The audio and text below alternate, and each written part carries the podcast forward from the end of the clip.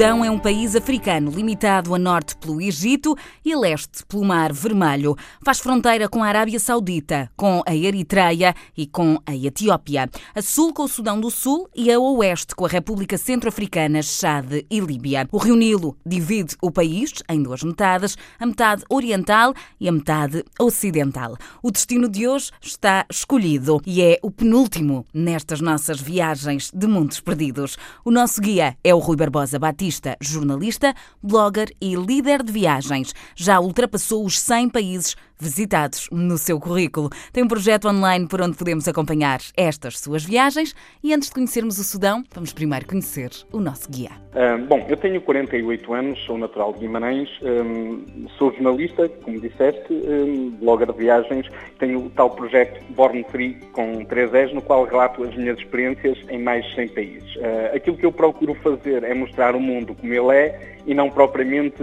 eu no mundo. Acho que posso dizer que sou um apaixonado por pessoas, sobretudo por pessoas.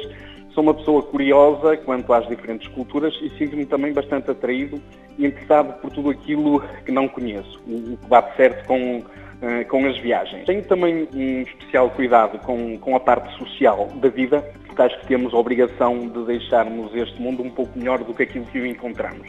E nesse sentido estou também ligado de forma voluntária eh, à direção de uma instituição centenária, que é a Cooperativa do, do Povo Português, um, e procuro também inspirar alguns jovens, seja no secundário, seja na universidade, onde vou regularmente falar sobre viagens e transmitir-lhes a ideia de que ter mundo na bagagem é mesmo o melhor currículo. Na verdade, isso é uma vontade que começou bastante tarde.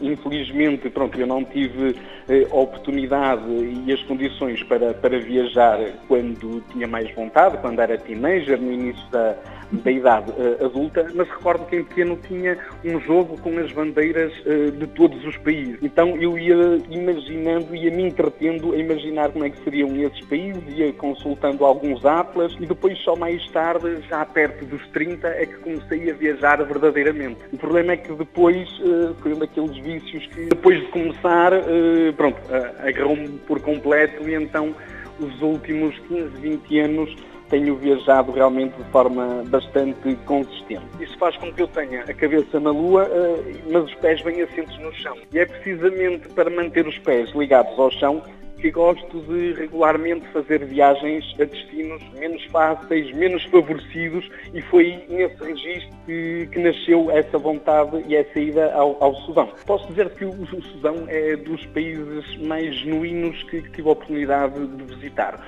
O facto de não ter turismo faz com que uh, tudo seja mais puro, tudo seja mais natural isso torna o país também apaixonante, uhum. sobretudo pelas pessoas e, e, pelas suas tradições. É como que viajar eh, no tempo, parece que somos transportados para outra, para outra época da, da civilização eh, e ao contrário do que muita gente julga. Eu senti-me sempre extremamente seguro em todos os sítios onde estive, nunca tive qualquer problema. As pessoas realmente é aquilo que mais me apaixona e isso faz com que o Sudão tenha sido realmente dos países que mais me marcou.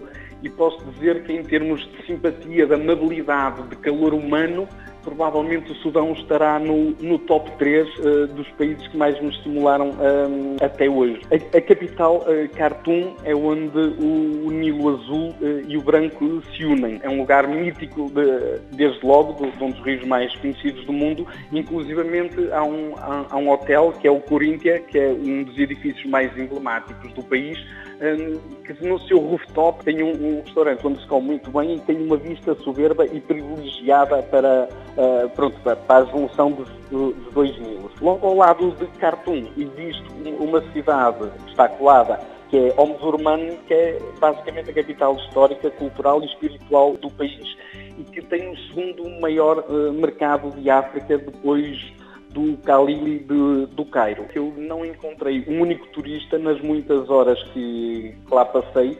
É um mercado extremamente genuíno, muito estimulante, onde se pode encontrar absolutamente de tudo e onde, para teres ideia, partilhei o almoço com não sei quantas pessoas, porque a cada 10 metros tinha um desafio, vestiam-me comida, eh, convidavam-me para falar, pronto, um pouco de tudo, que basicamente é disso nós gostamos de, fazer em viagem. O Sudão tem também alguns pontos da Unesco. Tem um complexo de pirâmides eh, de Meroe, cerca de 250 km de Khartoum. São umas pirâmides eh, diferentes das do Egito, um, um pouco mais pequenas, e que infelizmente a sagacidade europeia fez com que um italiano há cerca de 100 anos explodisse as cúpulas de dezenas de pirâmides para tentar encontrar riquezas. Existe também outro ponto Unesco que se chama Jebel Barkal uhum. Eh, e a região de Napatan, um, que é basicamente uma montanha tem apenas 98 metros, mas é estilo um rochedo metido no meio da, da planície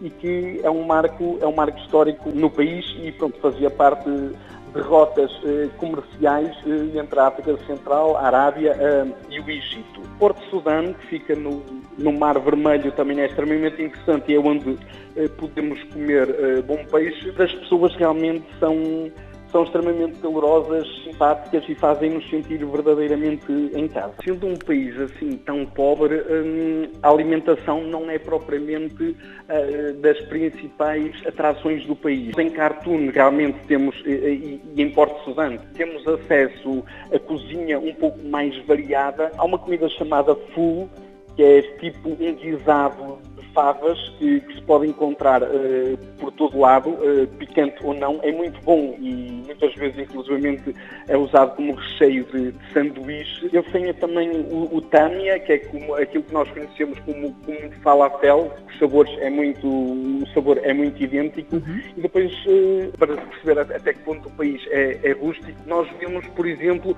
pedras em cima de fogueira e pedaços de frango de, de borrego etc., que são atirados para cima das pedras e são cozinhados assim dessa forma. Estas são as, as principais recordações. Pronto, e recordo realmente quando cheguei a Porto Sudão, o facto de ter a oportunidade de, de comer um peixinho como aquele que estamos habituados eh, em Portugal, obviamente que pronto, foi muito bom. Às sextas-feiras existe um ritual que se chama uh, Dikr, que é uma dança sufi em que o, os devotos de Alá dançam um frenesim, é, ficam como que em transe, o que supostamente permite que, que os seus corações comuniquem diretamente com, com o seu Deus. E é realmente uma experiência extremamente interessante. E pronto, e que se as pessoas tiverem a oportunidade, deveriam tentar assistir. O Sudão não é um país para turismo uh, ou para viver, mas é sobretudo uma experiência de vida. Eu tenho a certeza que hei de voltar ao Sudão, uh, deixei lá bons amigos, mas pronto, para viver, para já uh, mantenho-me sobretudo no eixo Porto Guimarães. O Sudão é hoje o terceiro maior país de África e também o terceiro maior país do mundo árabe.